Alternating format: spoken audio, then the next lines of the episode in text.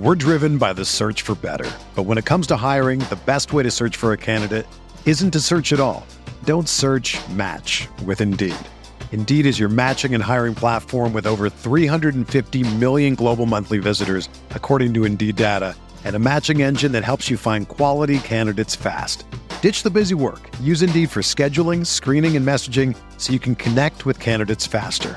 Leveraging over 140 million qualifications and preferences every day, Indeed's matching engine is constantly learning from your preferences, so the more you use Indeed, the better it gets. Join more than 3.5 million businesses worldwide that use Indeed to hire great talent fast. And listeners of this show will get a $75 sponsored job credit to get your jobs more visibility at Indeed.com slash BlueWire. Just go to Indeed.com slash BlueWire right now and support our show by saying that you heard about Indeed on this podcast. That's Indeed.com slash BlueWire. Terms and conditions apply. Need to hire? You need Indeed. With threats to our nation waiting around every corner, adaptability is more important than ever. When conditions change without notice, quick strategic thinking is crucial. And with obstacles consistently impending, determination is essential in overcoming them. It's this willingness, decisiveness, and resilience that sets Marines apart. With our fighting spirit, we don't just fight battles, we win them. Marines are the constant our nation counts on to fight the unknown. And through adaptable problem solving, we do just that. Learn more at marines.com. The baseball season is go, go, go. It's nonstop, relentless for every night, six straight months, and then hopefully another month in October. You also have work, friends, family, and a million other things going on. That's when you reach for a Coors Light. It's made to chill. There's only one beer out there that's literally made to chill, and that's Coors Light. I mean, the mountains on the bottles and cans even turn blue when your beer is cold. Is there anything better than opening up your refrigerator after a long day, seeing that icy cold Coors Light can or bottle in your fridge? The answer is no, there's nothing better. That's why when it's time to chill, you choose Coors Light. It's mountain cold refreshment made to chill. Coors Light is the one I choose when I need to unwind. So that's why when you want to hit reset, reach for a beer that's made to chill. Get Coors Light in the new look delivered straight to your door with Drizzly or Instacart. Coors Brewing Company, Golden, Colorado. And as always, celebrate. This is Brandon Kelly, the host of Blue Wire's new podcast, Golden Goal. Messi takes everybody on. From Lionel Messi to Marta to Pele, our show takes a deep dive into soccer superstars. 2 0 and is. What a World Cup for Megan Rapinoe. From Zlatan Ibrahimovic's brash confidence with the play to back it up, to Megan Rapinoe's heroic outspokenness and World Cup flair. Each episode examines a personality of the world's game. We'll dig into Maradona's Hand of God performance and subsequent downfall, the teenage trio at Dortmund that signaled the next generation of superstars, and that infamous headbutt that slung Zinedine Zidane from glory. Golden Goal Soccer Stars and the Moments That Made Them. Premiering this summer on Blue Wire. We are breaking down all aspects of Yankee baseball. This is the Bronx Pinstripe Show with your hosts, Andrew Rotondi and Scott Reinen. Let's go.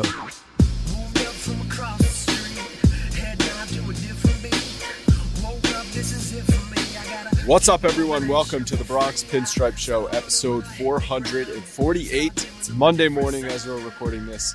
Scott has had quite the day already. I was, you got on to the call, started bitching about what happened. You can mention it if you want. I was a little afraid to tell you how my morning has been based on how your morning. I didn't want to. I didn't want to brag or anything. Would you go for a But walk I- on the beach? I I went for a walk on the beach and then I swam in the ocean and then I came and and we're about to record. yeah, I mean mine mine also mine also includes water. There's there's some there's right. water included in mine, but no, I I was uh, water activities. I woke up at 6:15 this morning to the sound of the water running and ends up being Kemp in his bathroom with the water running, sink plugged, uh, little little like uh, dog bink thing that he sleeps with in the in the sink, overflowing all over the bathroom. Was that what clogged the sink or was it the actual Oh no, no, he he made sure it was stopped first. He he pushed it down with his finger. Hmm. And then Um, and then and then the water was just everywhere. It was all over the bathroom, which is on the second floor, mind you. So what does water do? It goes downhill. And yeah, you go down to the kitchen and water is just literally pouring through the like light fixture over my kitchen table. And there's a waterfall happening in my kitchen onto the table, onto the wood floors. And I'm just like running around frantically with my wife uh, with towels, just trying to clean things up and make sure that things don't get ruined forever. So yeah, that You was my little- morning. That was that's how I You got a little up. wet bandit on your hands. Yeah, that was that was a good. I'm glad you stole my joke that I gave you tw- 15 minutes ago. You weren't going to say it. Yeah, no, that was my morning. So, but you know what? It's okay. It's okay. We caught it. It could have been worse. Could have been worse. Could have been a lot worse. Could it have? We've learned we learned a lesson. We have to lock Kemp in a room. I hope Child Services is not listening to this. But I think they'd support you on this but um but yeah, you know, it could have been worse. Could have been we could have caught it literally like three minutes later, and probably my whole first floor would have been flooded. But at that point, because it wouldn't have Still a taken much. hole in your roof would have caved in. And baseball's back. We're not talking about the the ifs, ands, or buts this week. We're talking about some some actual things happening, which is good. I'm very happy about this. We're all going to summer camp. We're all going to summer camp. Everyone get on your private jet and go to summer camp like um, Aaron Judge and Tyler Wade. And Mike Ford snuck his way into that picture. Is does Did did Mike Ford just did Mike Ford uh, adopt the the Trenton Thunderdog? Uh, no, that wasn't The Derby? the- that's not. No, I mean, might as well. that's not. It wasn't a golden retriever. It Was it, looked like a golden retriever to me. I'm, I'm gonna go back and look at the videotape, but I'm pretty sure it was. He's just like So I'm he's like assuming- I'm just gonna off season. I got it. I'm assuming they were in California and flew back east, right? I mean, yeah, I guess Tyler Wade was on that on that ship right there. Was- Yeah. Why was Mike Ford though? Ford's a Jersey guy. maybe Ford's out in Cali right now. I don't know. Maybe he's Yeah, with quarantine quarantining in Cali, even though it's quarantine's not really a thing anymore either. It's like he's just out in Cali doing his. Maybe he trains out there. I don't know. Are you? Oh, I forgot to say that this episode is brought to you by Bet Online. BetOnline.ag. They got a lot of action going on. Like you said, baseball's back. Sports are getting ready to come back. Hopefully, knocking on wood. Use code BlueWire at BetOnline.ag. Are you? So because there's like I've noticed there's two separate camps as far as baseball's back and sports are back. One of them is I'm so happy. I'm just going to be positive. Yay, baseball's back. I'm not going to look at any of the bad stuff. And then the other one is uh, coronavirus is still very real. This is not realistic. None of this is going to happen. Where do you fall on that spectrum? uh, until it's until it doesn't happen. If it doesn't happen, I'm I'm going as if we got baseball back because I need Okay. I need to latch onto things. That's why. I, I You need hope. Yeah, I need hope. And I said Derby. It's rookie. My bad. Uh, the dog's name is Rookie. I knew that wasn't right when I said it. But no, it's uh yeah. There's there's there's a lot of obviously there's you know it's in the news and you're seeing all the the cases start to go back up again. But it seems like um it seems like they're they're they're preparing for that honestly like because what what happens is when they when they report to camp there's going to be a lot of people a lot of guys that are going to test they're all going to test. yeah and there's So the thing is, they report on the first, and then there's a three day testing Yeah. period. And they're gonna we're gonna find out like what percentage of the league, and it's not just players, it's also coaches and trainers, and and there's so many people when you think about it. And one thing that kind of annoys me is, you know, people are like, oh, baseball should be able to get back first because they're they're not a contact sport or anything. yeah we talked about I'm- that I'm- no did we already say yeah this? because it, if they're tested if they're testing uh negative then it doesn't matter what what's, what's happening exactly. Like, what's the difference? It's all it's all the surrounding aspects of people who pose the threat. It's not once you test the players and the players are out on the field, they should be able to do whatever they do. Yeah. No, it's it's all good. I I think I think yeah, there's going to be kind of like a, a wave of that happening, right? And I and they they must know it's coming. Like it's they're they should be preparing for that. So I have a feeling that's kind of why they're not putting out the schedule yet. They're they're waiting to see how this looks. Plus, they don't have to. They don't have to completely tailor We got time. around fans anymore because fans don't go to the stadium for for these games. So there's less logistics in that sense of scheduling and they could figure it out more so towards the digital aspects of, of scheduling rather than the in real life type uh, of scenarios that they need to go through. So Um, they're going to wait a little bit and just make sure that I think they have uh, everything buttoned up, which I'm fine with. Like, yeah, selfishly, I want to see what it is, but well, it's a fluid situation, right? Because things, how they stand now, the plan is 60 games, 40 of, against your division opponents, and then 20 against your NL geographical division. So the Yankees are going to play the NL East and the AL East. That could all change depending on what happens with coronavirus between now and, and July 23rd. Yeah. Yeah. I mean, we, we could, th- that's the thing. Like, you can talk about all of the, the what ifs probably forever. We, we could go through every scenario. At this point, though, there's nothing to there's even nothing to speculate besides the fact that they are clearly making some kind of contingency plan. I, it seems like they are, and and there's there's a there's a life. I think there's a there's a scenario here where we get a lot of a lot of minor league baseball players playing in the major leagues this year. I think that's going to happen. Which and so and and you know what? Like again, like the product of what we're gonna get is going to be different this year. And I think that's just going to be part of the difference, honestly. I think. Do you say that because of it could be risky where guys might test positive, then they have to go quarantine for yeah. two weeks and they can't play, and then you need fill-ins? Right. So you know, look, there are, people talking about the way that um, this is affecting different people and how it's not as serious for certain people. There's certain demographics, and it doesn't really matter if you if they test positive, they're going to have to be in isolation. That like that's going to happen because of the protocols that they're they're putting in place. So so yeah, if they don't get uh, if they test if they test positive, someone tests positive, it's at some at some point they're going to be on the shelf, and then they have to get what two or three consecutive po- uh, negative tests to come back as well. So yep. there, there's going to be that's I mean that's another thing. The testing isn't like 100 percent accurate where we are right now. So it's it's sort of like it's still a figuring it out as you go with yeah. with the testing. But. I think that's what they're going to do. They're going to figure this out as they go, and they're going to put a product on the field in some way, in some fashion, unless just all hell breaks loose. But um, they're they're you know they're they're being able to take care of the the uh, the the guys that are testing positive. Apparently, they're the, the they're managing the health aspects of that. So it's a matter of just like getting them out of the uh, out of the area so that you can you don't affect the rest of the people, and that, that's going to be the tall task. That's going to be a hard thing to do, and that's why I do think that we are going to see you know, a significant amount of minor leaguers that would not be playing in the major leagues this year uh, on on the field at more times because it's just going to happen, and guys are going to get nicked up. I think a little bit more easily this year too because of the the ramping up of this whole thing. I I don't understand. Do you think they're doing the things like the players can't spit? They have to have the wet rag in their back pocket if they want to moisten up the ball a little bit. They can't have sunflower seeds. They can't high five. They can't sit close together in the dugout.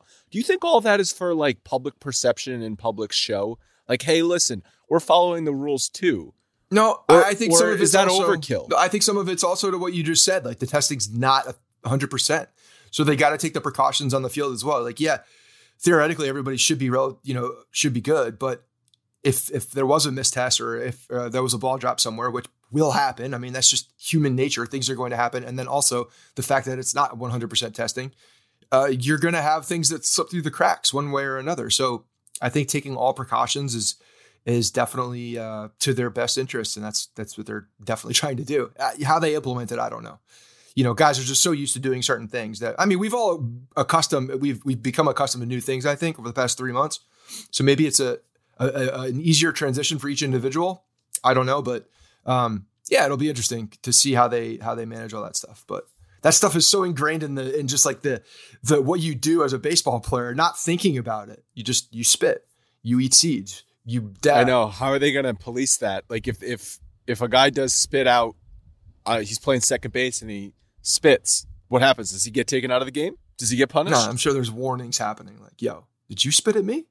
Did you spit at me? You know, I don't know. Was it Roberto Alomar who spit at the umpire? I'm sure there were multiple. Uh, Didn't he spit in the umpire's oh, yeah, face back did. in like the early 90s? Yeah, he did actually. I'm pretty sure it was him now. Right in his eye, I think. It was. yeah, I mean, if you if you spit in the direction of somebody too, like that's just completely offensive. Well, you can't argue face to face with umpires this year. Yeah, yeah. No fights, no fights either.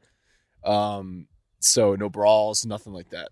Uh, yeah, I swear to God, the Astros are just like, this is the greatest scenario for them. Completely off the hook. Yeah, I guess. It's, it is. It's, There's so, dude, it's so much has happened since that. I'm like, that's another lifetime ago. Right. Like I don't even care. I mean, I care, but at the same time, like I don't really care. Exactly. anymore. Part of the part of the narrative and how they've been left, uh, you know, let off the hook. Yeah, they've been let off the hook. That's just by happenstance. Though there's nothing that's like, oh, I can't believe Until we find out- baseball did Yeah, this. until we find out that you know the, uh, that Bregman was the reason for this whole thing. He's patient zero. Yeah, he's such an ass. I wouldn't be surprised. I know. I see. I I kind of liked Bregman at first. I thought he was like the co- you know he was definitely cocky, but I was like, oh, you know what? I can respect that. He's kind of seems like an interesting It's guy. like a fun guy to hate. Yeah, like respect his talent, that sort of thing. But yeah, he's just him and Correa, so douchey. Yeah, they've definitely, definitely uh, gotten on the on a, on a different path as far as the way that I look at them for sure. Especially Bregman, honestly, man. Bregman is just Like terrible, and, and Correa is just very tone deaf. we, you know, we've I've talked about all the players that I've hated over the years, most of them Red Sox because of the rivalry and stuff. But like other than the Astros players, is there a player in baseball? Jed Lowrie for you, but, but like is Brett- there a guy Lawrie, not Jed. Oh, whatever. I just hate the I just Another hate Lowry face. that aren't related. I know. Yeah, and like I'm sure like part of I forget who I'm even thinking about. Like there's guys I just Chase Headley. I hate Chase Headley. But see, normally I hate my our own guys than other guys. Um but like yeah, other than the Astros players like Bregman and Correa, there's not a ton of hateable guys around the league. And I actually think that's a bad thing. It is a bad thing. I think Well, I, I think fuels It it, it Like- goes down to the rivalries though. That that's that's why Yeah. the Red Sox players were were such hated uh you know enemies of the state for for a long time because the rivalry was good and and there it was there was there was a lot of passion there. When that when that goes away, you stop being emotional towards those players. Now we have all we all have emotions, especially Yankees fans, towards the Astros because of what happened, because that they beat us.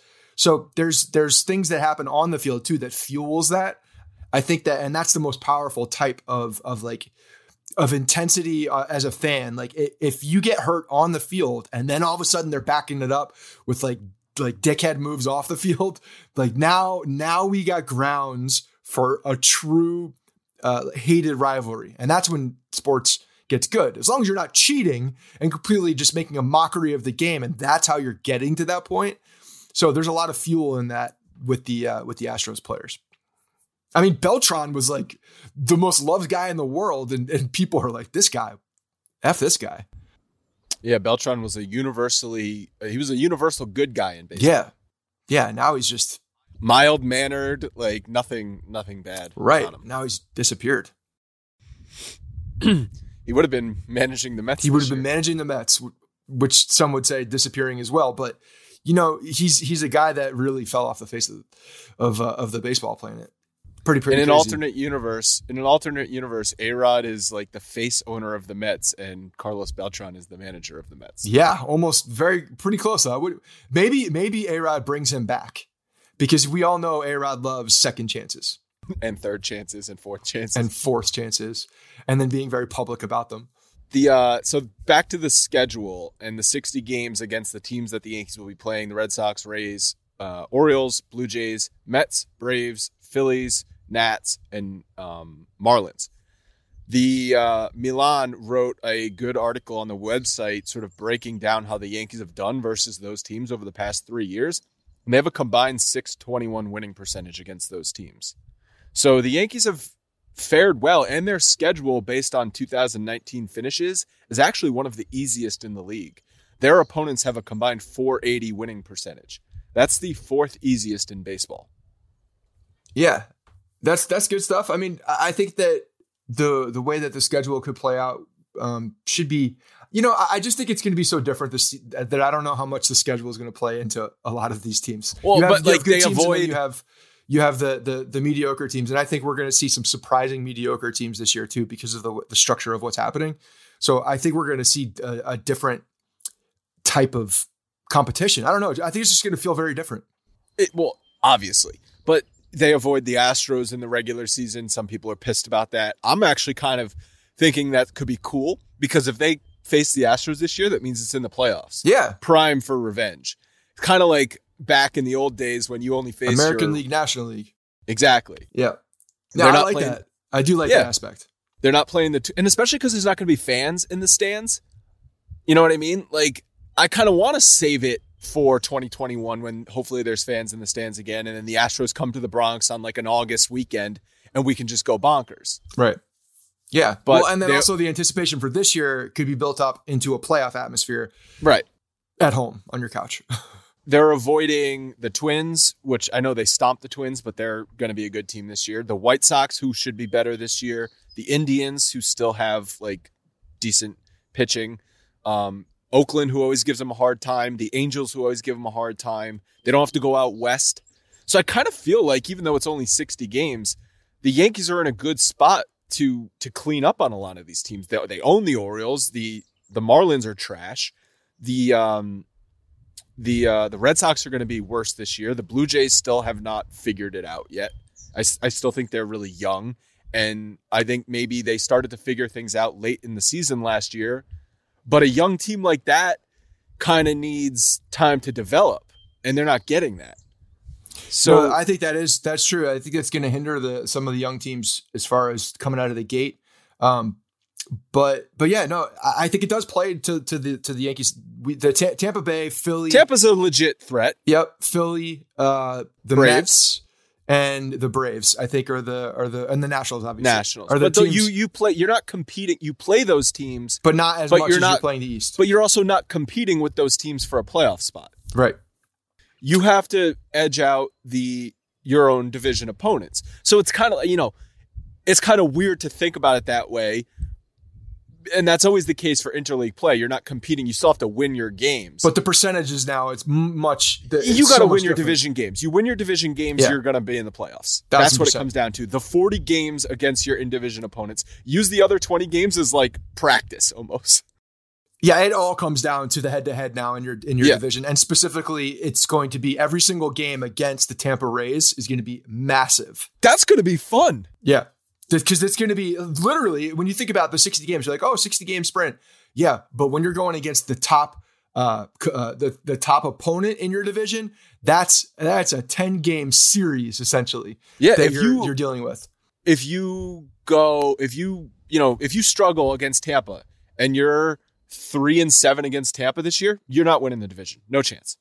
Yeah. It's going to be, unless they have a, just an, a, you know, an abomination and somewhere else, then, then it's going to be tough. It, that's, that's where it is. So it's going to be really interesting to watch how, how Boone manages these games too, when you're, uh, when you're, when you're playing. Those are do or die games against Tampa. Also, you're kind of scoreboard watching a lot more now. Yeah. A lot more. Like you, you're paying attention to the standings to see where you are because those percentage points, those wins and losses in division are going to be huge across the board. So you might see some some pitching being lined up for those games and that sort of thing. You know, Yep. if they're playing if there's a three game series and they're playing Philly, maybe don't use all your bullpen arms. Save them for the Tampa series. There's going to be a lot of long relief in those, just like to eating eating innings and and you have sure the guys you have the you have the taxi squad you have the extra roster spots in the first week of this two weeks of the season it's 30 and then the next two weeks it's 28 and then it goes to 26 so you're going to have guys like michael king luis cessa clarke schmidt maybe like those those kinds of guys uh, are going to be getting a lot of innings i specifically i think against the national league teams Yeah, I think so. I think we're going to see a lot of those those like middle relief, long longer relief guys. Um, definitely eat some innings against these National League teams. I think that's going to be a huge part because they're going to be lining up some of these pitching staffs for especially Tampa. And uh, and, again, depending on how this, the the the the the, uh, the standings are shaking out, the Red Sox probably because the Red Sox look, while, while their the lineup's are- legit still yeah, they're not they're they're not the same team by any means. They're not, they don't have the same pitching, but their lineup is still very very potent. Uh, I know they they lost Mookie Betts, MVP caliber player, but they still have uh, some pop in that lineup where they can be a, where Bogaerts. they can be a problem. Devers and Martinez are three legitimate offensive. Like that's a core of a lineup that is still a threat. Yeah, so that they're they're going to make some noise, and I think in a short season that plays to them better because they're not as deep. Uh, you know, as any of the teams I know, really but in, like- in the league. They sales out for the year. They have Eduardo Rodriguez. They have and no Nathan- pitching. Their and pitching is Nathan trash. Eovaldi, and then a bunch of no names in their starting rotation, and Yeah. a bullpen that doesn't really have any established names either. You know, they're gonna have to win games eight to seven. Yeah, or get just a you know a handful of surprises from from who these. They're not even they didn't have a good farm system in the beginning anyway, so it's not like they're pulling up these you know uh, you know good talents coming up from the minor leagues, guys that they've been waiting for for a while. Like that doesn't exist. Dombrowski took care of that. So do an impromptu power. Let's do an impromptu power ranking of the teams that the Yankees are going to um, be facing this year in their 60 games. I think they're the number one spot. You agree with that? I think they are the best team uh, of the of the teams that they're going to be playing. Yes. Here's what I'm saying: is I would say the Nationals are ahead of the Rays as far as like a tougher opponent in a, especially in a 60 game season because you could go into a series and be facing Scherzer, Strasburg, Corbin. I know I know you're not competing with the Nationals, but I would say the Nationals are a better team for a 60 game season than than potentially the uh, the Rays are. Yeah, I, I have to I have to put them there. I think that I think the the actually there's three teams very very close, and I think it's the uh, the national excuse me the Nationals, the Rays, and the Braves. I think the Braves are just chock full of young talent that are going to come out of the gate, and they have been meshing. They've had that time to develop. I think they're they were going to be this year anyway, like one of those teams that's just ready to pounce. I think they were going to have uh, they were going to be a big problem in the National League this year. So I see those three teams very very close with with the with Philly like just trailing behind uh, them a little bit, but they have a lot of like, you know, they have a lot more veteran talent. I think so. We would. Uh, I, I I just I don't think that they're overall as talented as a group as the uh, the three teams above them. I think Tampa man is is poised for this short season. They're primed and ready to go for it. Like they are just so bullpenning for, the entire time. They don't even they I mean they have they don't even need to because they have upfront starting pitching. Like you mentioned the big three that the Nationals have. Well, the Rays have it too. The Rays have all the talent at the top. Yeah, they have they have a with, they don't with, have as good of a big three. It's very good though. Them them and then uh, you you look throughout the entire team, the way that that team has been built, it's extremely well rounded. They hit the ball. Uh, they they play for average. They they can they can uh, spray the ball around the field. Like I think they're they're poised and and very primed for this type of season, honestly. And and they're a scary team. So, um, but yeah, I think the talent wise, I think the three of those teams are pretty close. The um the Yankees through sixty games last year were a game up on Tampa. Yeah, which was a surprise. We thought, yeah, but like at the end of this year, if the Yankees are neck and neck with Tampa for the division, like that's what I expect.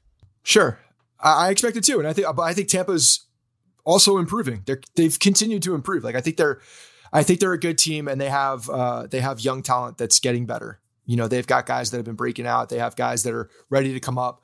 Um, but they're they're they're in there, man. And then from there, I mean, just keep going on those rankings.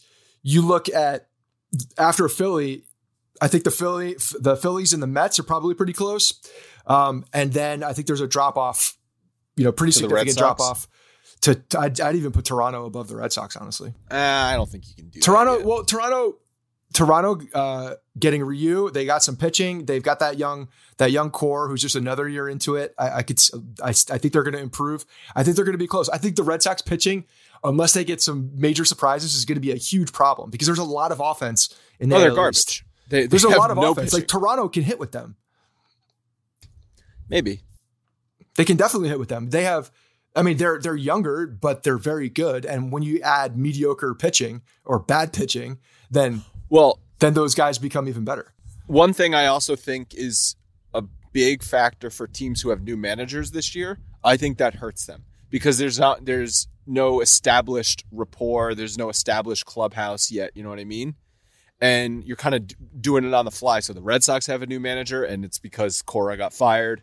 The um, the Phillies, Joe Girardi. So he's in there for the first time. Whereas the Yankees and the Rays and the Nationals, you know, they have something established already. It's just like business as usual as far as like clubhouse, you know, speaking with your manager, lineup cards, sort of like all those like little things we probably don't think of that establishes comfort for players. That's already established with those teams, and other teams are are learning it. Yeah, and then you add the the six foot rule and like all these other small rules that you have in a play. Though it's I don't know if it's a great equalizer. Are they going to follow that in the clubhouse though? Because that's what I'm questioning. Like behind closed doors. Yeah. Well, are no, they going to follow it? I mean, they're in the same planes, going, you know, on private jets together, so probably not.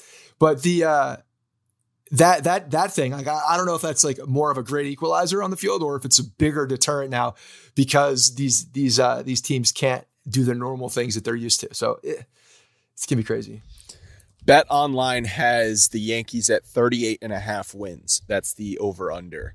If you were a betting man, maybe you are, maybe you aren't. Are you taking the over or the under this year? On 38 wins, 38 I, and a half. 38 and a half, yeah. I, I, like the over on that one. I'm confident. I think the Yankees have a, a very good team, and um, they have had this gelling time for for now three years. Right? They, they've they've been down a road together, and I think that they're those teams. I think you're right on that. I think some of those teams that are that have completely gelled and have a, a strong nucleus are probably the the ones that can really um, you know take this weird time and, and, like make it okay and be and be you know, not have any problems as far as like internal chemistry or things like that. Like I think that's a big deal. And I know some argue chemistry. Who gives a shit about chemistry? It's an individual sport with a team behind them. Like it doesn't matter. I think it does. Harold Reynolds and I both think it does.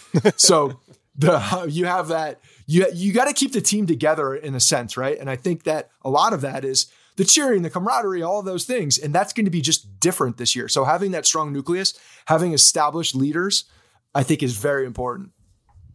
Well, there's got World Series odds and those over unders I mentioned. There's no shortage of action going on at our exclusive partner, betonline.ag. Sports are slowly making their way back. The good news with baseball is here, which is great. BetOnline is leading the way with the best odds and lines for all UFC, NASCAR, boxing, and soccer matches. If you need even more action, they have simulated NFL, NBA, and UFC simulations all day, er day, live on their website.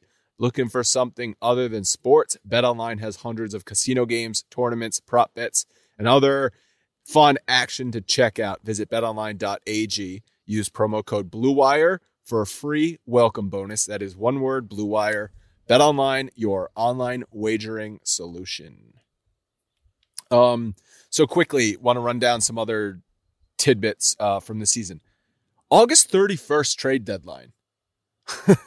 so a month into the season, their teams are going to be deciding: Are we going for it? Are we go not going for it? Also, they're going to be deciding: Are we even going to treat this as we would a normal playoff run? Because there's no fans in the stands, so it's not like we're going to get.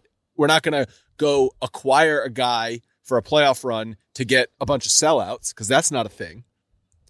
So, are they going to be as aggressive on the trade deadline for going for a quote championship. I kind of find it weird that there's a trade deadline actually. Yeah. Kind of feel like just go in with what you got, what you got. Yeah, you yeah. Got. Use your minor leagues to dip into it. I agree. I- am wondering how much teams are going to be like, okay, I'm going to give up assets to gain an asset to win this year. Like, right. does it? Do I really want to do that? Is it really going to have the uh, the economic valued impact that owners want to see from a championship? If that were to be the case, in it. it's a huge factor. It's probably the number one factor. Is it worth it? Is it worth to give up assets? I think there's going to be a lot of shuffling around of like not major players personally. Like I think that that's where we're going to see. Depth I don't think pieces. Brian Cashman will make a move for a guy we've never heard of, and I, I find it very out. difficult to believe that there's going to be major moves at the deadline unless unless there's just like a, a guy that's definitely leaving. They know like that's those are the types of uh, deals potentially that they could be make is if guys are leaving for a free agency and but they're not. But the thing is, if they're leaving, they're not getting anything, right? But there's no compensation pick. There's so no that's even, that's an incentive for a team to just give them away for next to nothing because it's better than nothing. Exactly, and that's it. We're gonna see lo- these these trades are going to be devalued and who's going to be the highest value of the it's like it's like price is right like who's going to be who's not going to go over like you know one dollar okay two dollars so do you like that there's a trade deadline? I mean, I don't. It's, it's it's yeah, fine. Like put, I don't mind the fact that there's a trade deadline. I think that it's it's whatever they want to use it. It's giving them the ability to have an option. So I think that's fine. Do you think it should have been later in the season? Because uh, it's 50% of the way through the season, whereas the real trade deadline is more like 66% of the way through the season. Yeah, it probably should have been a little bit later into like September season. 10th or September 15th or something. Yes, I, I, I think that. Yeah, and I don't, I don't know if that date, like why that date was picked, but when they're looking at because it like looks good on a calendar. Like I know, but when you're looking at the runs, you know, obviously you don't want to get it too far in so that, that that people know exactly where they are and you have big sell offs. Like they don't want that too. But but you're going to have a lot of movement in the last two weeks of the season. I think. Yeah. Yeah, that's the thing. You're going to, but a lot of the bottom teams are going to look. If there's no compensation pick, I think you're probably going to try to take advantage of it. That's the thing with with. So I think that's why they probably knocked it back a little bit because if you go to you know 65, 66 percent, that the the the um, amount of games left obviously is is much shorter because of the uh, the length of the season. So it's getting it's getting pretty close to the end. Another thing is that there's going to be suspended games and no shorten, no um, canceling out of games. So if a game is rained out and it's not the fifth inning yet, they just pick it up wherever it left off. Third inning, two outs. You pick it up the next day. I don't know why they just don't adopt that going forward. I kind of, especially with like the sitting around for a rain delay to try and fit it in. Like, how many times have we sat there and the Yankees are in like a two and a half hour rain when delay? there's fans with tickets. Like that's the problem. When when people are paying to go to a game and there's a rain out and it's cut short in the third inning, one you're telling them that. So is the same ticket now available for the? the no, I mean you just you just day? You just answered my question. yeah, you can't do it. okay, you convinced me. Boom. Let's move on. We don't have to talk about that anymore. Um, the uh, universal DH is going to be implemented for 2020 only. TBD for going forward. TBD means I don't know. It doesn't mean to be determined later. It means something else, like that's more definitive because it's happening. This Well, is just, it would be in 2022 season. yeah. Oh yeah. This is just a nice test case for what the what they're going to be looking at. This is going to be a dangler in the CBA. That's Well, going to happen. The players want it. yeah, I don't, yeah, and the and the owners were the ones that brought it up this year. So don't we have a deal? Yeah. Yeah, That is too sounds like a deal. Way too simple. Sounds The like runner- it's going to happen. the runner on second base in extra innings, which I want to talk about in depth a little later. And then um, other things that I kind of wish they would just try this year because it's so different already. Try a pitch clock. Why not? Try the- a 20 try a 20 second pitch clock when no one's on base. Just try it. And if the guy is over 20 seconds, ball one. Just just like boom, just like clockwork, like in uh, They do it they do it, yeah, literally clockwork. Good pun. They do it in the minors. I know, but they, so this is part of they have the system now, right? I don't even know if these are implemented at this point, but the fast track or the uh, the the system that they have for tennis now, uh, the Hawkeye system that they're they're moving to. I don't know if those were implemented this year yet. I know they were scheduled to. I'm not even sure if they were. I have to look that up actually. Um, but to see you know how they're going to be doing a lot of the replays, that is something that could be just like done immediately fast with a lot of. And I think this year could actually be the best year to test it in the majors because no fans are in the stands. So you could actually have like a buzzer and the pitcher will hear it. yeah, that's the thing. You could do you could do a lot of the things they use in tennis. Yeah. And you could have it like behind each dugout. And when it hits 20 seconds, a big siren, a big siren goes off. And if he hasn't thrown the ball yet, if he's in the middle of his windup, maybe that'll distract him. but if he hasn't thrown the ball yet, it's a ball one. Like, come on, let's just try it. So so every individual park can have their own sound. It's like basketball. It's like a psych Yeah. out. So if you get too damn close to that clock, it's happening. It's gonna go off. And it might be something ridiculous. It might be the PC Richards whistle. It might be who knows what it is. Do you be- remember the There's old another Yankee play for a sponsored sound. Do you remember the old Yankee Stadium um, home run horn? Yep. They should use that because the new Yankee Stadium has a different home run horn, Yeah. and the old Yankee Stadium home run horn was, Was- like was awesome. was, was so good. It was so deep, I remember visceral. It, it, it comes through it comes through so well on those uh, on the VHS like recaps of the World Yeah. Series and stuff. Yeah. You can really freaking hear that thing. It, like you could feel it in your soul. yeah, I love it.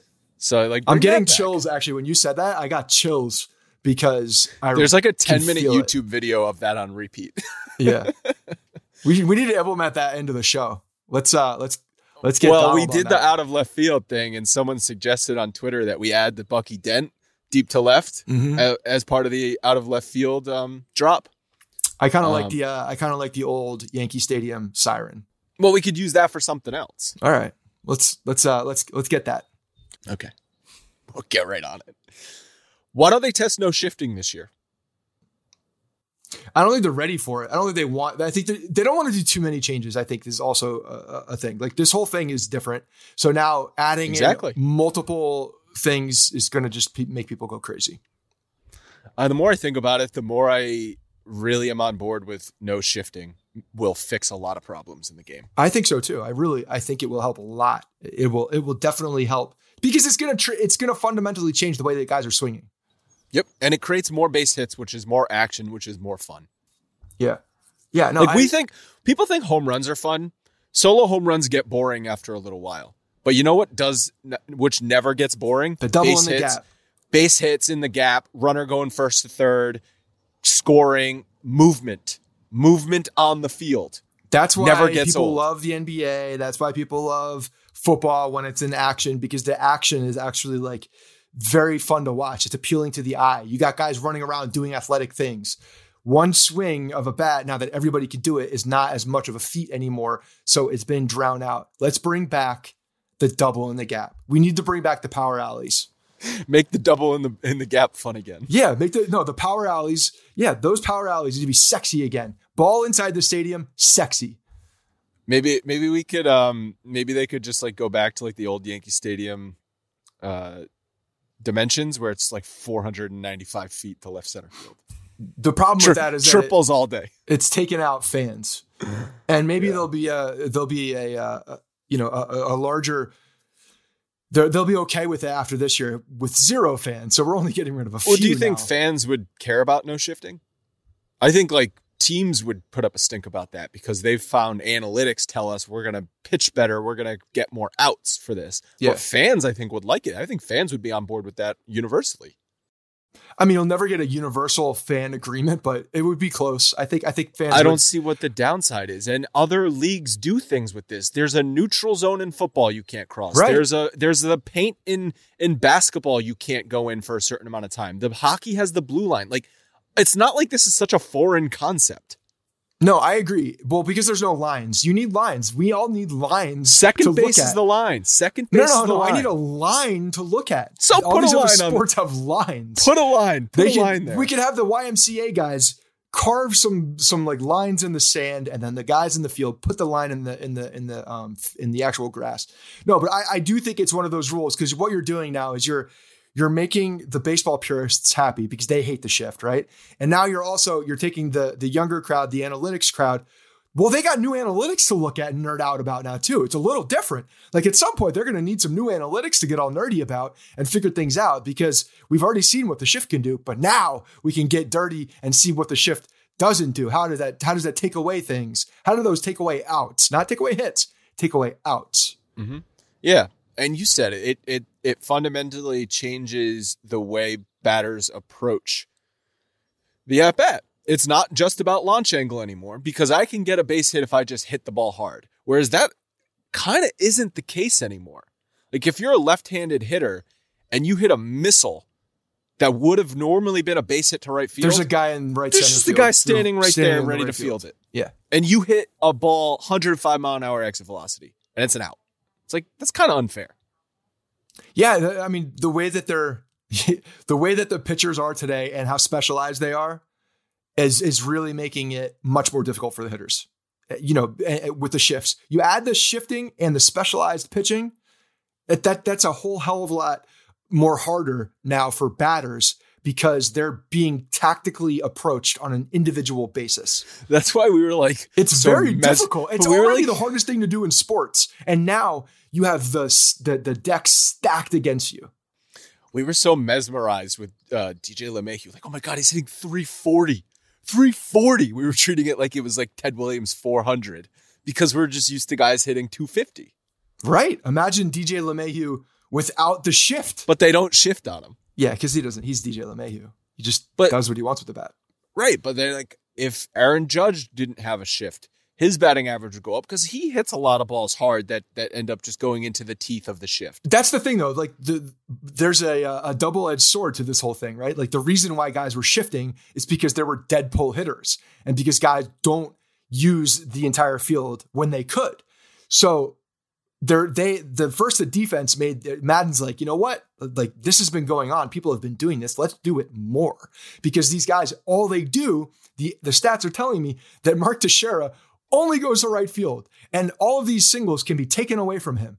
So we're going to have to make him hit the ball in the air. And because he's going to be doing that, there's going to be less surface area for him to hit and more time, less time in the in the strike zone, and he's going to strike out more. And they figured him out. Basically figured him out. Canceled. He went from a 300 hitter Mark to a 240 hitter. So now it would be back. They canceled Mark Teixeira. So now it would be it, the rules would be the the level playing field, right? And now it's getting back to um, the batters being a little bit more different in the way that they handle things. But again, like the batters today could, if they wanted to, approach the ball the the the plate differently, approach the pitching differently. You but you add in the specialized pitchers as well. Hard hard thing to do. But even with the shift, the analytics nerds say we rather you strike out 200 times and try and hit the ball in the right field seats every time up versus just try and hit the ball hard and you might get a base hit to left field. We But that's rather you because of get the the, one no? for four home run. But so the, my question is, does do those numbers change when the shift is no longer there and there's more base hits happening? They probably change a little, but I don't know. I'd like to see it. That's why I'd like to see it it. would be more tested. visually appealing. Yeah. No, I, I think that's that's and I, I look, I, I do think that home runs are going to be probably down percentage wise this year, and I think that we're going to see more. Why do you of think this. I don't know. I just I feel like because of the faster start, we're gonna we're gonna see more contact early on, or at least that's what they're gonna be trying for. I think that we're gonna see more bat to ball um, than than guys Who like do you getting think- their home run see- stroke. Who do you think? They always say that the pitchers have the advantage early in the season because they're fresh and the They know where, don't. and they know they where the ball's going. and they don't have batters don't have their timing yet. Right. Who do you think gets more benefited now with the the the weather's heated up? Pitchers are fresh, batters don't have their timing. Do you think we're going to see a pitchers dominating because normally Gerrit Cole's not fresh in in August and guess what? He's going to be fresh in August this year. Yeah. No, I do think we're going to see some. I think we're going to see pitchers dominating. I'm very interested to see, though, how long, because of the shortened season, because of the way that the schedule is, I'm wondering how long they're going to be allowed to be out there because of like any well, wouldn't it be longer because you're not going to have 200 innings? You're only going to have Maybe. 90 innings. Maybe, but now the shortened the season is also shorter, so now every game is more important. So now we're we're looking at Boone potentially making like playoff type decisions in the regular season with the pitching. That's So, what I'm wondering Tanaka's Tanaka's a four inning starter. Yeah. Paxton's a four inning starter. Mhm. Cole's probably a six inning starter, maybe seven. I swear to God, he better be seven at least. What's J Hap like a two two inning starter? this year? J Hap's going to be like an eight. He's going to Oh, he's gonna be the Oh yeah, he's going to flex on everybody. Cy Young, remember? gotcha. Got to get Didn't that. the simulation? Got to get that option picked up. Yeah, you're goddamn right. Yeah, the simulation through the first month of the him as a season, J Hap was the best pitcher. Yeah. and Gerrit Cole had like a four point seven E ERA. Yeah. So that they, they were living in bizarro world. So let's just see what happens with that. But no, I, yeah, I think it's going to be uh, it's going to be interesting to see how Boone how, how Boone handles these, especially in division games. Those Tampa games are going to be Oh, managed. the in division games. There's they're going no to be managed. They're going to be long as hell. Yeah. They're gonna. You're right, though. They're gonna feel like it's gonna feel like an AL, ALCS game. Yeah. They're going to be, especially you get past the first five games or the first into the second time you're seeing somebody like those are do or die. I, I saw that um, they're not gonna do two five game division series, which I thought would have been kind of cool. Um, to limit because like part of this is also like coronavirus is still very real. Let's get on an airplane as uh, infrequently as possible, right? Why go down to Tampa twice? Go to Tampa once, play five games, and then have them come to New York and play five I, I mean, there. I don't think the the the travel from stadium, airport, uh, to the ballpark's really that that big of a deal because they're going to be. I assume that we're, we're all flying help- private at this point. yeah, but like, I don't know. I just I, I thought it was going to be five game series home, five game series away. Boom, that's it. It's too Math much. I think out. it's too much to to put on uh, one time period with a regular season because of who's going to be injured, who's going to be on the the COVID shelf, who's going to be. You could hit a, a team right now at one time and you have five I know, games, but like- and but now like that- and, and they're depleted. Now that that's completely sinking their season. That's That- too much that- to risk. I think it won't. Them's the breaks. Nah, Like, you gotta you gotta you gotta spread it out a little bit. But think about it. Like every year, there's always a team that the Yankees play from either the AL Central or the AL West, where it's like the last weekend in April and John Sterling saying, "Well, we don't come to Detroit anytime any any for the rest of the year. That's it for Detroit, and it's only April 30th." Right, but but these are now way more. Uh, these games have way more implications, and the in division games you can't have half of the the games at, at one period of time when you know forty percent of their their team is on the shelf. I thought it would have been fun though. You don't think it would have been fun? No, because I think it's going to be more fun when you have a, a third series that's going to feel like a, a real playoff series. And that's what it's going to be. It's going to and that's what it's going to come down to. probably four game series in one park and then two three game series in the other park if I had to guess. Unless they break it up and do two game Two series. two game sets. Then Yeah, then- but that's that's even more travel. I don't know. I just think like the less travel the better. I know you say private and I know you say Well, it also it depends stuff. on like where they are, you know, compared to like Miami and and Tampa. Like they might put those together. So the the Oh, travel they won't definitely. be- I mean, I would hope that they have like a brain when they're making the schedule, and it's not like the Yankees are flying around the East Coast every week. Like, go to Florida and play the Florida teams, and then go to play the Braves, the Marlins, and the Rays on the same road trip. yeah, yeah. No, they should be doing that. It's going to be logistically interesting to see if that all works out for everybody. But yeah, they should be they should be doing that. There's no doubt. So roster the uh, the player pool for the summer camp was released last night. Yankees are bringing 58 players to summer camp. There was a max of 60 for teams. No real surprises. I mean, Matt Duffy came out of nowhere. The Yankees uh, signed him, infielder. He was with the Rays last year. You probably remember him with the Giants. So I don't know what that is for. That's for depth. Um, That's a that's a he. I mean, he was a prospect that was highly touted at one point. I think that's a guy that's a you know under the radar. but he's like thing 30 isn't he like Yeah, 33 yeah. now? He's he's definitely older. He wasn't. He came over in a. Did he go over there in like the? Was it the Matt Garza deal? I'm looking it up right now. So he is. Oh, he's only 29. Jeez, I'm I'm like so bad with ages. Did Matt Garza? Like I think was Matt Garza was traded or was that a free agent move? no. I think uh, I think I can't believe everyone everyone thing. on the Rays gets traded. Yeah, so I think that I feel like that was the move. I'm looking up his um looking up his. You have the infielders though, the guys coming up like so Matt Duffy, Thairo Estrada, like Thairo Estrada is going to have a a place on this roster, I think. And then the Yankees have it broken out into infield outfielders, which I, I think is is pretty funny.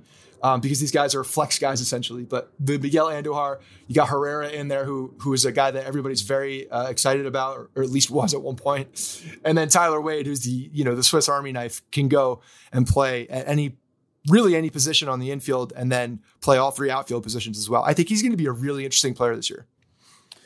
Matt Moore, I think, is the guy you were thinking about. Matt he Moore. Traded, he Yeah, yeah, traded yeah. to the Rays from San Fran for Matt Moore. Vice versa. Yes, that's right. Uh, what guy did you say was interesting? I was I was reading and that Uh, was. eh, uh, Tyler Wade. I think Tyler Wade's going oh, be used. Oh, used- this is the. This, yeah, this is the this is the season. This is the way. This is where we are. okay, what is this? He when was did you looking- start? he When did was you looking- first? He was looking swole too. You know, in that picture, I'm telling you, the guys. The He guys put on the. He put yeah, on the COVID yeah. He's 15. he's he's put on he put on the Corona 15. It's all muscle. Did uh, when was the first season? The Corona 15 was it 2016 that you first identified Tyler Wade as a, a wild card for the Yankees? No, bench? it was not that early. It was definitely not that early. 17. Eh, I think when when uh, Tyler Wade, Tyler Wade was a guy that they had so much.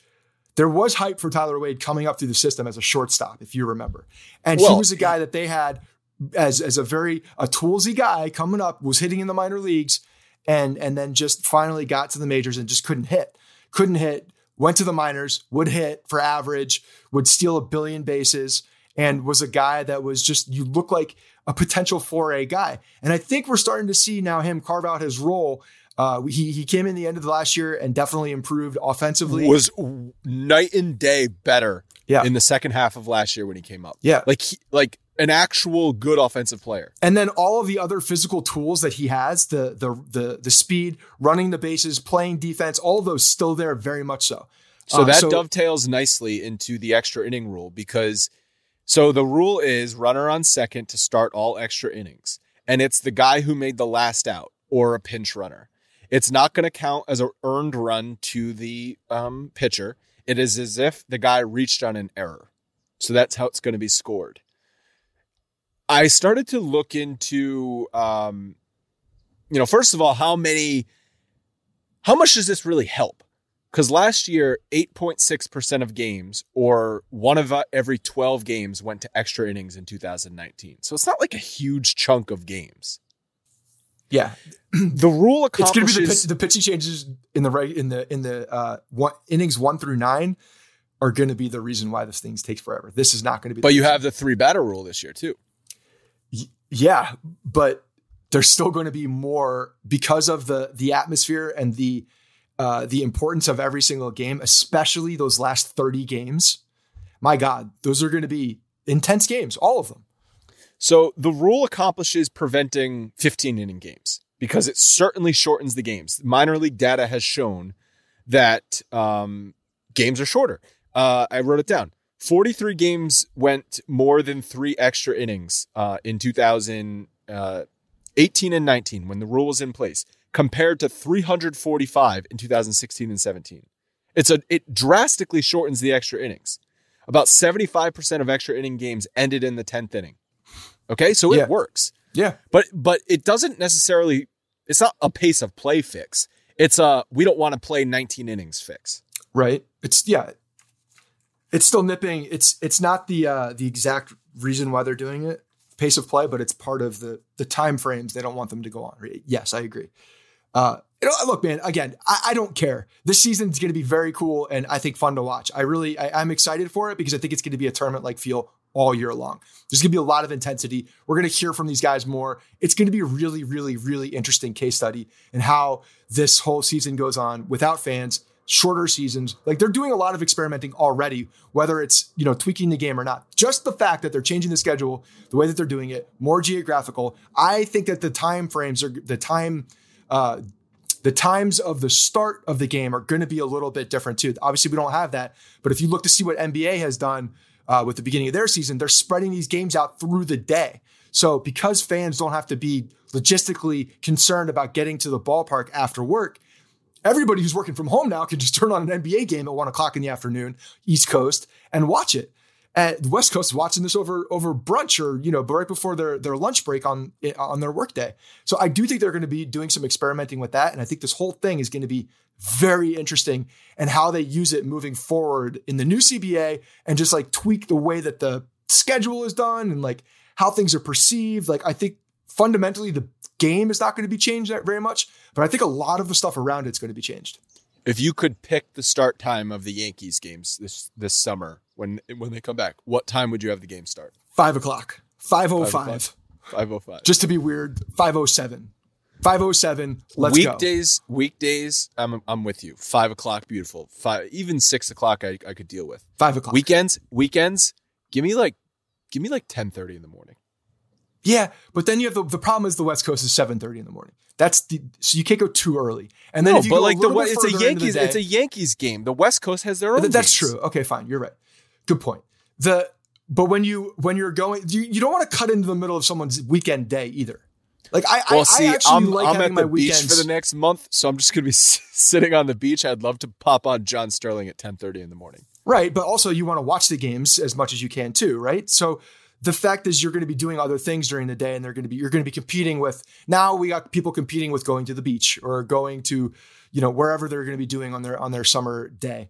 Um, I actually like the later games, even the four o'clocks are okay for me, but seven o'clocks I'm good with the six to seven o'clock on the weekends. I can stay up a little bit later. I like having that as my end day. I like having to hang out during the day because I'm in an office all day long uh, for the weekday. So I'm okay with that. Weekdays, five o'clock, five oh seven. Give me the start date, Um, start time. the other thing the minor leaguers said about the extra inning rule, it it not it uh, kicks the drama into a higher gear.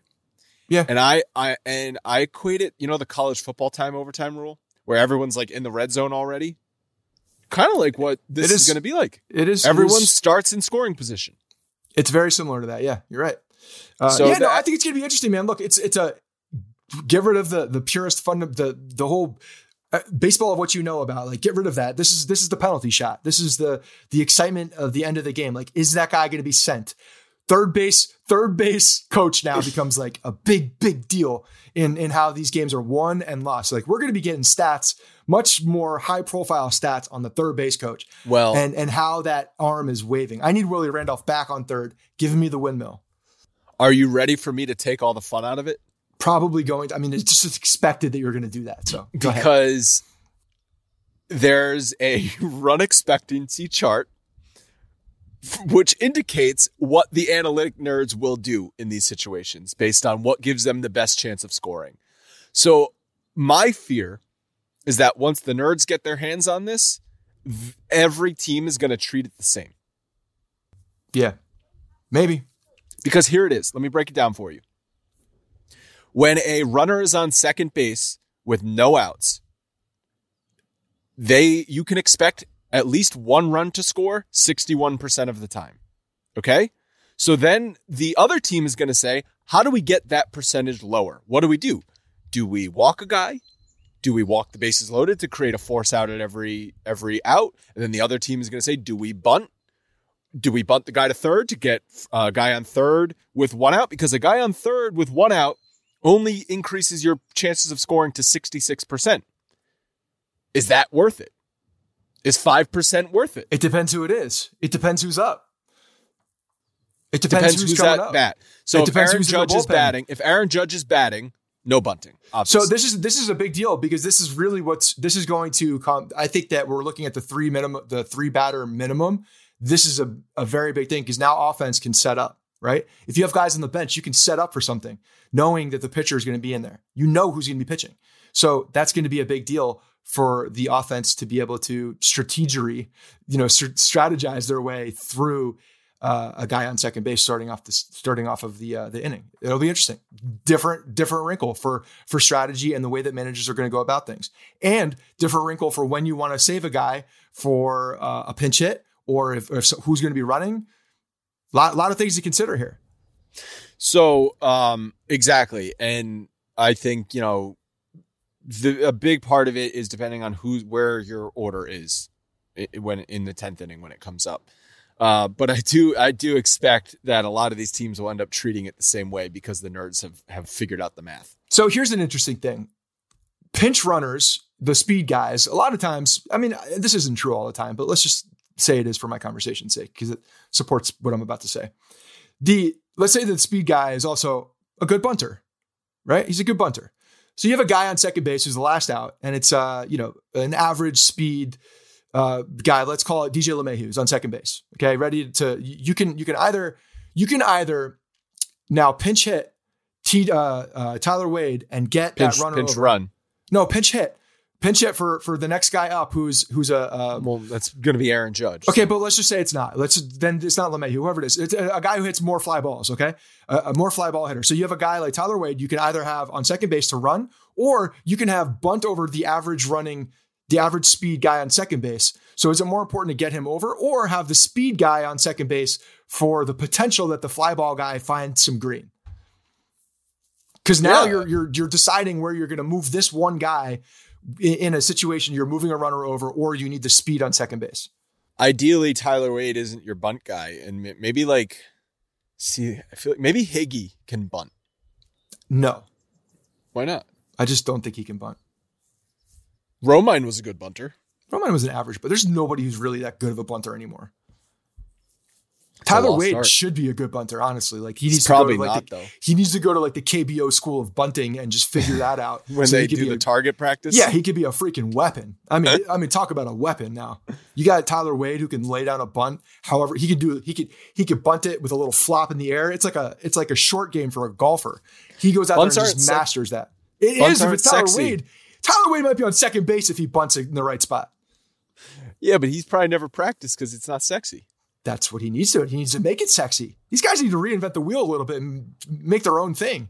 Who is the Yankees' best bunter? Would you say? Like people would probably automatically say Brett Gardner, but I don't think Brett Gardner's a good bunter. He bunt, he drag bunts sometimes, but sacrifice bunter, like I've seen him f- flub sacrifice bunts before. Everybody's flub sacrifice bunts before. Uh, there's, I mean, but name a better one. You're not getting Gleyber bunting. You're not getting uh, does LeMahieu maybe? I, I could see LeMahieu being yeah, a very LeMahieu's probably the Yankees' best punter. Uh, he could probably sack bunt, you know, as well as anybody. He's just like getting the squaring up and getting the ball down. Like I, if, You I, if, I'm, in- if you're gonna put a gun to my head and say like this next guy has to get this bunt down the first base line, and you got Max Scherzer on the mound, like who are you gonna pick? I'm picking LeMahieu. You know how in, my my uh, life will be in his hands. In batting practice, how the guys always bunt the first one, Yeah. and they always probably ha- you know everyone half asses it. LeMahieu's probably the only one who takes it seriously. And he probably asks for three. Throw one at my head. Let me see if I can bunt it. Yeah. Yeah, he, yeah, he's getting wrenches thrown at him. He's getting like all of these different things. He's he's bunting golf balls. That's how good he is. I mean, that's That- like, that's how pros do it. You you drill with you drill with smaller balls. Let's go. Interesting. yeah. All right. Uh, anything else you want to discuss? No, I think it's good, man. Like I want to see these guys show up. They're coming. It's great. We're gonna see guys. We're gonna see grown ass men, tomorrow- grown ass, mo- grown ass No, men throwing baseballs Thursday. back and forth. Three months after they were supposed to see it, we did see it, and they got taken away. We're gonna see it again. What are we going to see for coverage of spring camp or summer camp? Do you think? Uh, I think we're going to see a lot of it. I think we're going to see a lot of mic'd up guys. I think we're going to see a Well, lot of Well, the thing is, they have to. They do have to stuff. limit. They do have to limit access. Like that is also a factor. There's So- going to be a lot of Zoom access. There's going to be a lot of like tele access. I think. Well, do you think because it's going to be at Yankee Stadium? So this is another thing. You have one field at Yankee Stadium. I know you have indoor batting cages and stuff like that, but you have one field. Are they going to play inter squad games?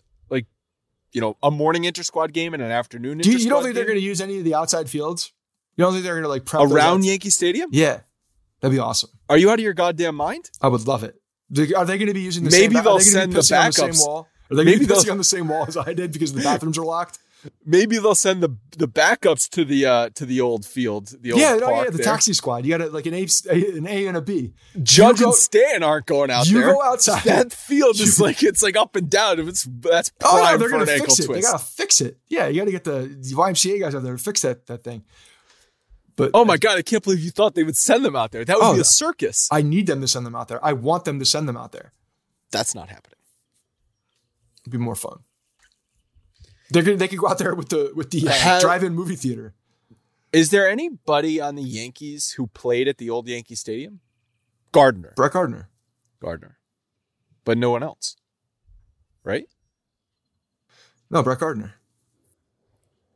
I feel like I'm missing somebody. Anyway, that would be hilarious if they sent him out to that field to to get some get some practice in. But would- yeah, it's gonna be absolutely interesting. I think I'm- they're, gonna, probably They should film some stuff out there. Well, I think they're probably going to set up some like like sort of auto live feed cameras in the in the stadium. I mean, but you got to No, be careful with those things. cameras Why? just because they got to be they got to be regulated and flagged. Make sure they, everybody knows where they are. Make sure those red lights are on. Yeah. All right, that's going to do it. We uh, there's not going to be a history episode this coming Friday, which is um, you know everything's closed. It's a holiday for for July Fourth. Um, I'm at the beach, so I don't know. Getting getting your mind right for the players coming, man. Probably not going to do a history episode, but the latest one was about the Yankees' 1978 comeback. I don't know if you had a chance to listen to it, Scott, but my God, what a season!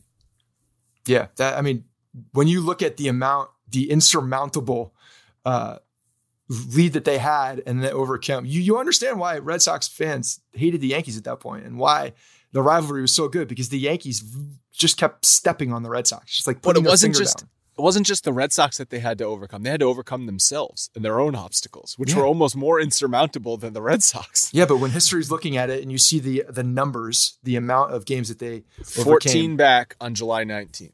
yeah, that's crazy. That's crazy. Yeah. The- Against an in division, that's that's that's nuts. That really is one of those. so wild. one of my favorite things I learned from this episode is that uh, when Sparky Lyle didn't want to show up for spring training in 1978 because he was upset that the Yankees signed Goose Gossage to be the closer. Yeah. When he finally showed up and he showed up to the airport, George Steinbrenner hired a 100 person marching band to play Pomp and Circumstance when he got off the airplane, which was his entry music. The- you know, the graduation music was Yeah, Sparky yeah. Lyle's entry music. So, so he hired a marching band to be at the airport for him. Steinbrenner was a goddamn lunatic. I love that. I wish we had more of that. Could you imagine a marching band showing up for somebody right now? Like that's that's how you get that's how you make some noise. Go old school. He was a showman. something in real life. Steinbrenner was a showman. Yeah. Yeah, I love that. It's so and it's and it's just like calling so much attention because you know it's all, all, all the attention. It's it's all, but it's all like that. Like yes, it's his song and all that, but it's also like mocking you at the same time. Uh huh. Sparky Lyle was not happy. He asked for a trade, so Yeah. it backfired. Yeah, it's pretty funny. Uh, but go check out that episode if you haven't. Um, th- that was the 15th episode. So if you guys, you know, people might be joining the po- rejoining the podcast because baseball news that baseball is back. Maybe they didn't know about the history episodes. There's been 15 of them. Go check those out, and there will be more. They might just be less frequent now that we're ramping back up to the regular regular schedule. Um, anything else, Scott? You want to go make sure your house isn't caving in? I want to make sure that my house isn't caving in. The fact that my ceiling potentially is just mush at this point. I have no idea how much water is in between my uh, my floors at this point.